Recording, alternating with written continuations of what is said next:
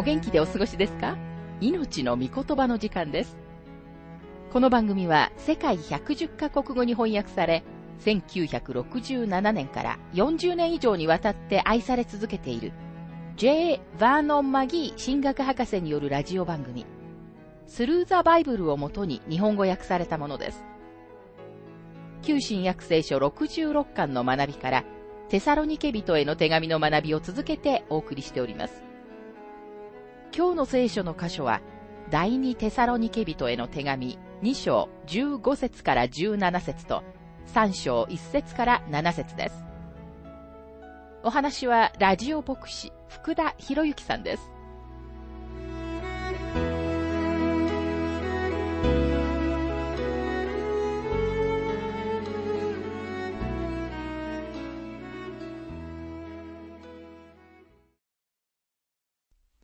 第二テサロニケ2章の学びをしていますが、15節そこで兄弟たち、固く立って私たちの言葉、または手紙によって教えられた言い伝えを守りなさい。パウロは自分が彼らと一緒にいた時に教えたことを指して言っています。信者を固く立て安定させるのは神様の御言葉です。16節から17節どうか私たちの主イエス・キリストと私たちの父なる神、すなわち私たちを愛し、恵みによって永遠の慰めと素晴らしい望みとを与えてくださった方ご自身が、あらゆる良い技と言葉とに進むように、あなた方の心を慰め、強めてくださいますように。主イエス・キリストは、あなたの心に慰めをもたらしてくださいます。主はご自分の御言葉をもってあなたを慰めてくださるのです。そのことが私たちをあらゆる良い技と言葉に進むようにしてくださいます。神様の御言葉の学びが私たちを主の技に導いてくれるのです。また神様の御言葉は私たちを慰めるだけでなく同時に啓発してくれます。あなた方を強めてくださるとは私たちがすべての教えの風に吹き飛ばされることがないように、神様の御言葉に根ざして固く立つことを意味しています。その時私たちの知性と心とが主に集中するのです。そうすれば私たちは時代の一つ一つの流行を追いかけることなく、毎回出版される新しい本を読むこともありません。またその時だけの激励を得るためにあちこちの小さな勉強のクラスに走っていくこともありません。私たちは信仰に固くそして神様の働きをするようにあなたを導いてくれるのも神様の御言葉です。三章では、信仰は自分の歩みと働きにも固く立たなければならないことを見ていきます。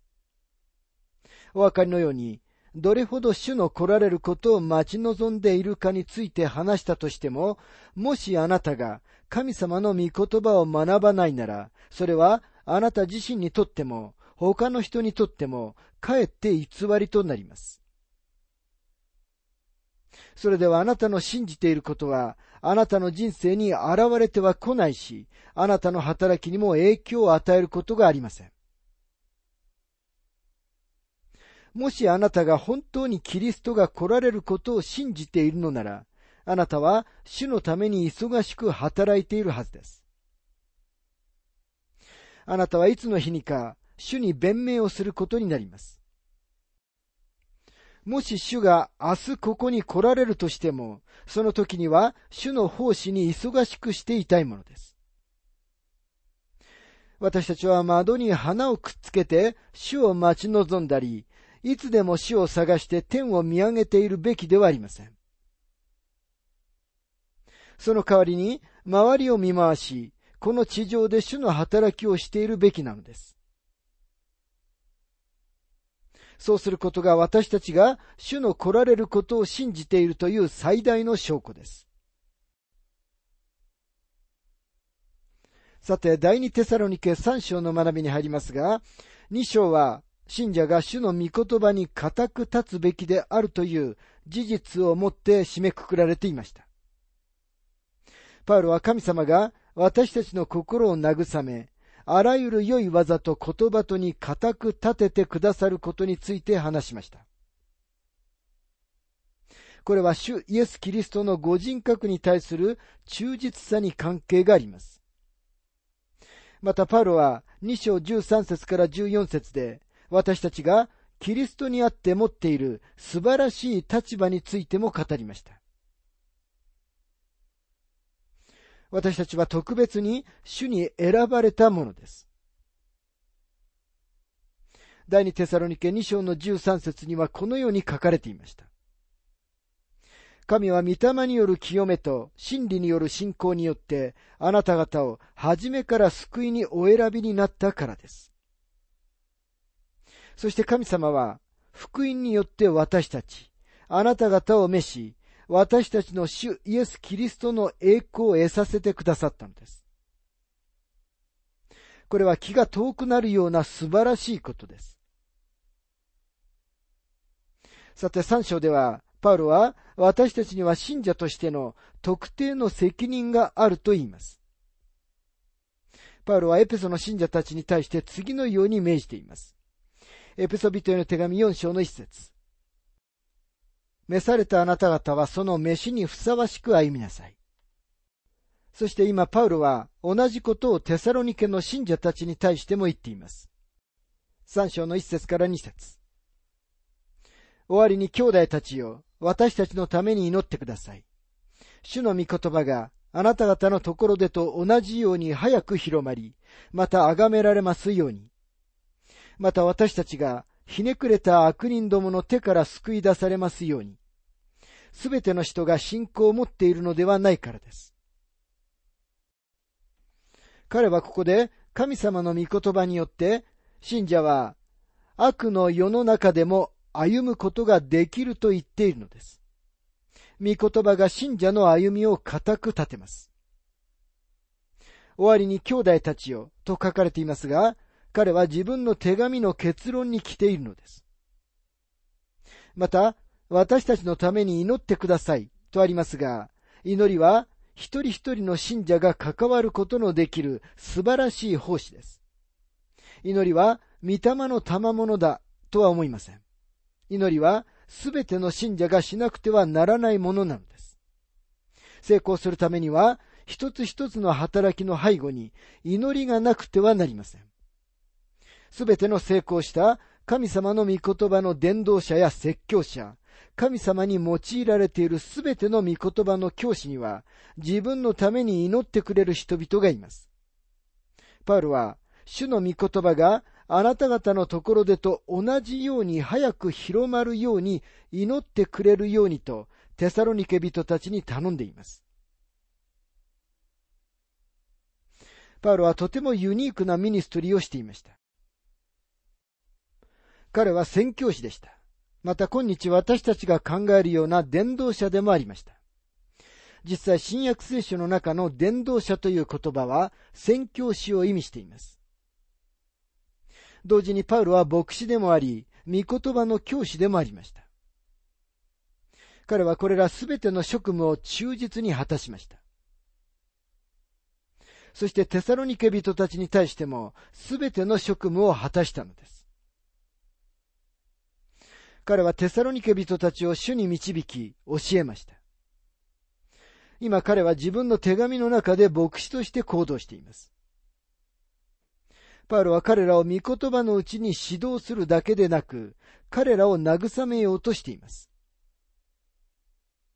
彼らにパウロが命じたことの一つは、祈ることでした。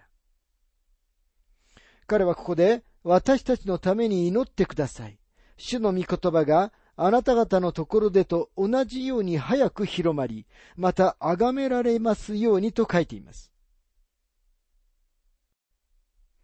今日あなたは、パウロのために祈ることはできませんが、例えば今聞いているこの番組、このプログラムの命の御言葉のミニストリーのために祈ることはできます。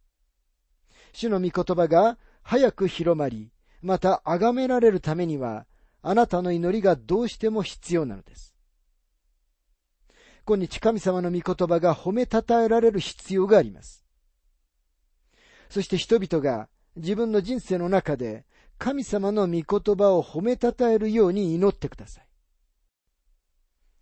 神様の御言葉を信じていると主張する人たちでさえも、神様の御言葉を褒めたたえることにほとんど注意を向けていないのは残念なことです。もし神様の御言葉を信じていると告白するのなら、その人たちが神様の御言葉を学び、そこに何が書かれているかを見出すように祈ってください。あなたの教会の牧師のためにもぜひ祈ってください。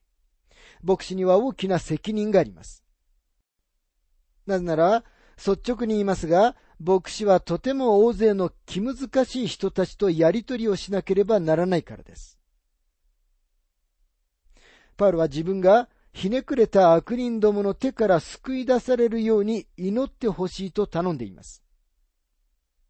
教会の中にも悪人がいることを知っておられるでしょうか牧師はそのような人々の手から救い出される必要があるのです。ですからあなたが牧師のために取りなしの祈りをすることはどうしても必要なんです。伝道者の働きは3回の働きのようなものです。3回は小さな赤ん坊がこの世に生まれる手伝いをします。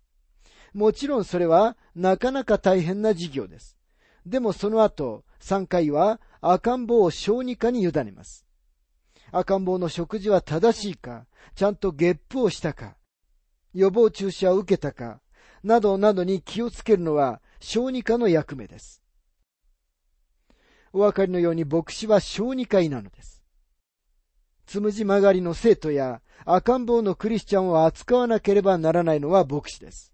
そしてそれは大変な仕事です。マギー博士はご自分の経験を次のように述べています。私がカンファレンスで話をするために出かけていくと、決まってそこで幾人かの素晴らしい牧師に会います。私はその牧師が神様の御言葉を述べ伝え、神様のことのためにしっかりと立っている教会以外には行きたくありません。同時に私を自分の講談で語るように呼んでくれるのは、そのような牧師だけです。ちょっと前に、そのような一つの教会から立ち去るとき、私は家内にこのように言いました。この一週間、この教会でのミニストリーは素晴らしかったね。時間的にもちょうど良かったよ。僕はあの人たちが素晴らしいと思うし、彼らも私を素晴らしいと思ってくれている。僕が彼らを本当に知る前に、そして彼らが本当に僕を知る前に、奉仕が終わってよかったよ。牧師も助けられたと思うしね。彼は僕が助けになったと言ってくれたよ。でもあの教会の重荷をあそこで負っているのはあの牧師さんなんだ。問題に出くわすのは彼なのさ。僕は単にここを去ってしまえばそれで良いからね。伝道者や私のような聖書を教える巡回教師の仕事は牧師である人の働きに比べて楽だと思います。パウロは自分がひねくれた悪人どもから救い出されるように祈ってほしいと頼みました。私は福音を述べ伝えることが他の何よりも教会の中の人々によって妨げられていることに気づいています。誰一人酒造業界からも酒場からもギャングの一味からも私を攻撃してきた人はいません。少なくとも私はそのような人を知りません。でもいわゆる教会の生徒たちと呼ばれる人たちが私を攻撃してきました。ご存知の通り、教会には生徒たちとそうでない人たちがおり、とても大勢のそうでない人たちがいるのです。彼らは牧師をひどい目に遭わせる可能性があります。私たちみんなが協力して落ち着いて神様の御言葉を述べ伝えることができないのは残念なことです。パウロがすべての人が信仰を持っているのではないからですというとき、この信仰とは正しい信仰のことです。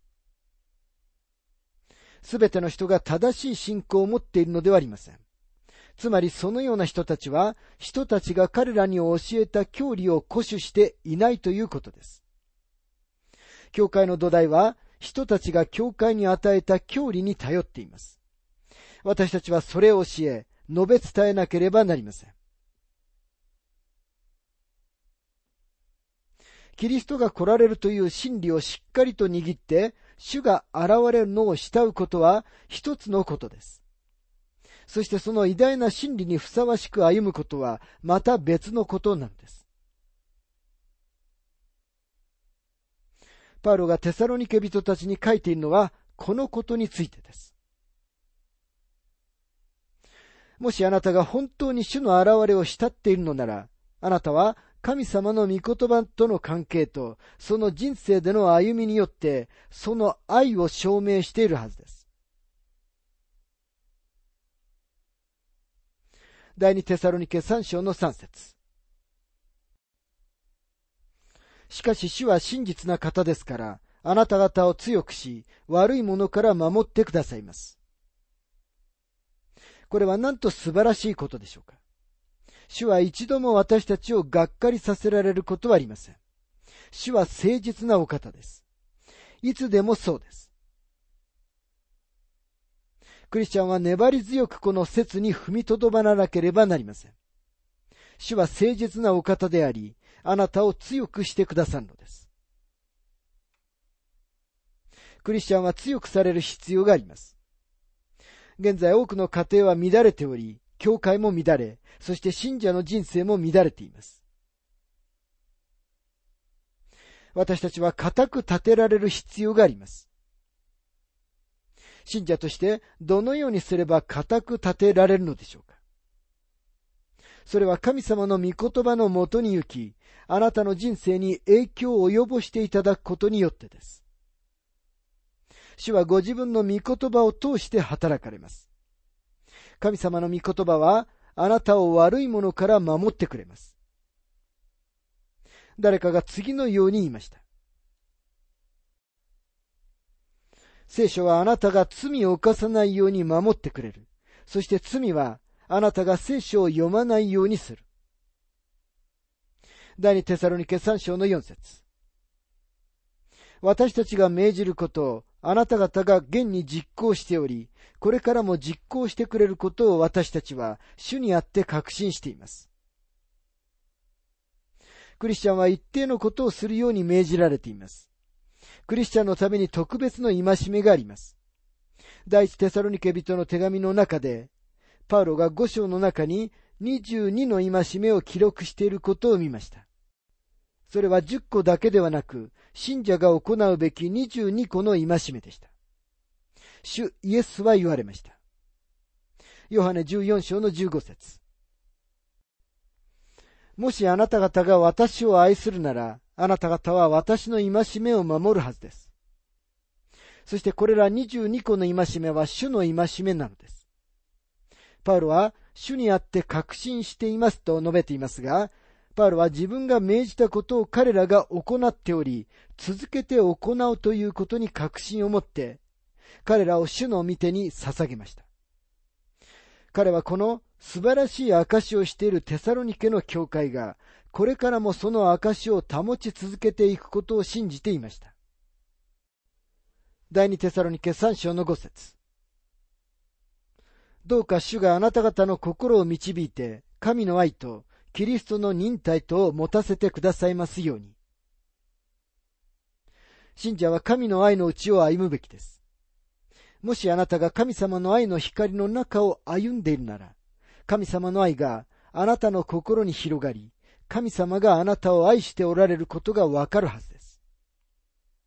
そしてあなたは、御霊の力によってその愛を示すことができるはずです。なぜなら、神様の御霊だけが神様の愛を私たちにとって現実のものとすることがおできになるからです。私たちは生まれながらにして全ての人を愛することはできません。また神様が私たちにそのようなことを期待されてはいないと思います。パウロはピリピ人への手紙の中に、判断、識別力の中に愛があるべきであると書いています。それは私たちが自分たちの周りにいる人たちを愛することに関して注意しなければならないことを意味しています。もしあなたがただ単に両手を大きく広げるだけなら、確かにあなたを傷つける人たちがいるのです。またここには、主があなた方の心を導いて、キリストの忍耐とを持たせてくださいますようにと書かれていますが、英語では、キリストを待つことの忍耐と書かれています。これはあなたが全千年王国主義か、全大観難時代主義か、五大観難主義か、無千年王国主義かを議論すべきであるという意味ではありません。忍耐をもってキリストの来られることを待つべきであるということです。第二テサロニケ三章の六節兄弟たちよ、主イエス・キリストの皆によって命じます。締まりのない歩み方をして、私たちから受けた言い伝えに従わないでいる、すべての兄弟たちから離れていなさい。兄弟たちを主イエス・キリストの皆によって命じますと書かれていますが、パウロは回りくどい言い方はしません。信者は締まりのない歩みをすべきではありません。酒場に行って酔っ払いと一緒に座り、証をするときには、彼と一緒にビールを飲まなければならないと主張する人たちもいます。でも残念なことに、そのやり方に従ってアルコール中毒になってしまった人もいます。神様は私たちが締まりのない歩みをしている人たちから離れるべきであると言われます。確かに私たちは彼らに証をすべきではありますが、彼らのレベルで親しい交わりを持つべきではありません。神様は私たちが誰に従うべきであるかをとてもはっきりと示されます。7節どのように私たちを見習うべきかは、あなた方自身が知っているのです。あなた方のところで私たちは締まりのないことはしなかったし。類は友を呼びます。あなたは自分が一緒に走っている群衆と同じようになります。信者はどのような人たちと仲間になるか、どのような人たちと交際するかに十分気をつける必要があるのです。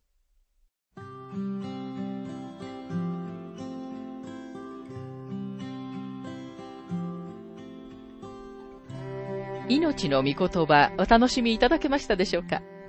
今回は自分の歩みに固く立つというテーマで第二テサロニケ人への手紙2章15節から17節と3章1節から7節をお届けしました。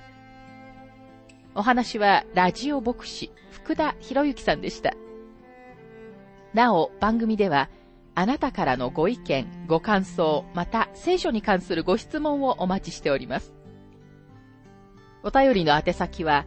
郵便番号592-8345大阪府堺市浜寺昭和町4-462浜寺聖書協会命の御言葉の係メールアドレスは全部小文字で ttb.hbc.gmail.com です。どうぞお気軽にお便りをお寄せください。それでは次回までごきげんよう。